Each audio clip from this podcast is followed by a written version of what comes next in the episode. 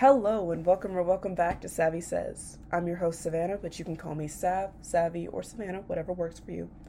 As always, before we start the episode, take a moment to exhale and clear your mind. Someone that's listening to this may be feeling broken, feeling alone, or feeling scared. But I'm here to tell you that everything will be okay. My favorite verse, Romans 8:18, says the pain that you've been feeling can't compare to the joy that is coming. With that being said, joy is coming, and it's coming soon so lift your head up and stay in the game. Well, podcast family, it's been a while.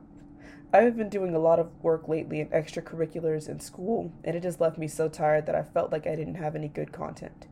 One thing about me, I am not willing to put out bad content, so if I don't feel like it's a good episode that teaches a lesson, I don't post it. So after my spontaneous break, I am ready to start speaking again. Today's episode is titled Diamond or Dust The Power of Pressure and I want to talk to you guys about all types of pressure, whether that be peer pressure, pressure from social media, and the effects of influencer culture.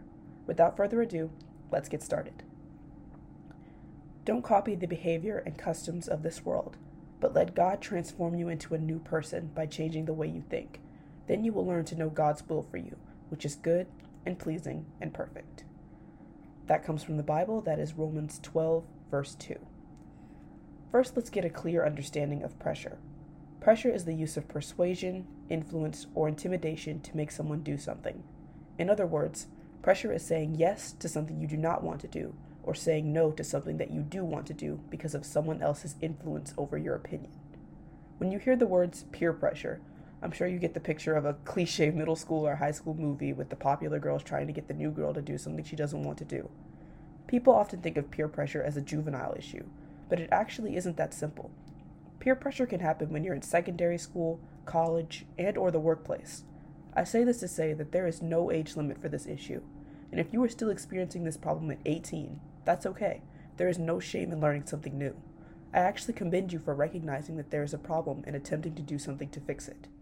So let's say you often feel pressured to do things and you feel that that is the problem. Let's go a little bit deeper. The root of peer pressure is caring too much about someone else's opinion. Think about it.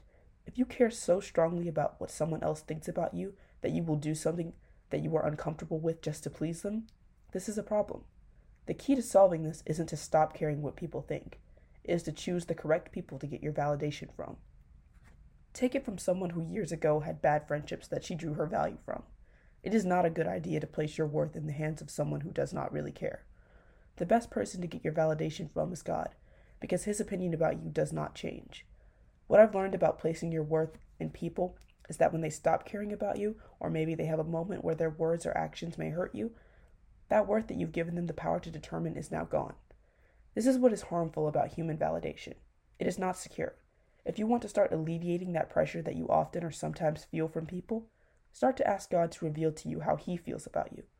What also helps me is to find a bunch of Bible verses that remind me of my worth and God's love for me and read those out loud whenever I start to doubt or feel like I have to follow the crowd. This is not an overnight process, so please don't feel like there is no light at the end of the tunnel if after a week you still feel pressure to do things. It is about taking it one step at a time, one day at a time, until you get to a place where you feel better about the decisions that you are making. Next, I want to talk about pressure from social media and influencer culture. Now, when I say influencer culture, I am talking about the pressure that derives from feeling the need to be as financially wealthy or as aesthetically pleasing as many of the celebrities that we follow on social media. Now, there is absolutely no problem with admiring an influencer and getting tips from them, because I do that, and that would be extremely hypocritical to say. But I don't want you to feel pushed to be exactly like someone just because they are successful or admired. The difference between being inspired by someone and being pressured to be like someone is that you enjoy doing what you're doing when you were inspired by someone. But when you are pressured into it, you do not enjoy it and it feels like a burden. I can give you an example. I remember a time when I was getting really interested in skincare and having pamper days. I was watching this YouTuber and she was talking about how pore strips really enhance the spa like feeling. Now, for those of you who don't know what that is, a pore strip is this little strip and it has an adhesive side that you put on your nose and then you peel it off and it's supposed to get rid of acne, scarring, and debris. I bought a pack of pore strips and tried using it. And when I tell you that it was the most unreal level 10 pain I have ever felt, I am not kidding.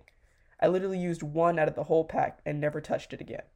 I say all this to say that this is the power of influencer culture.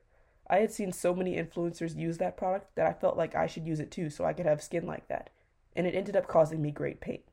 When you get to a point when you are doing things just to be like someone else and it causes you pain, you are subjecting yourself to pressure. A way that I found that helps to combat that mentality is to accumulate genuine interests. This is something that I prayed about. I wanted to stop feeling like I was doing things just because everyone else was doing them. So I found different hobbies and interests that suited me. This way, you are finding things that you are interested in, and you may even inspire a few people along the way. The reason I find it so important to talk about things like pressure is because I feel there is such a fear around admitting that sometimes we do things just because others do them. It is okay to admit it. The first step to resolving any conflict is to pinpoint the issue. If nothing else, I hope you learn from this episode that 1.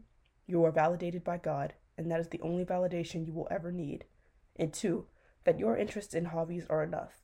You do not have to copy someone else to be seen as admirable or important.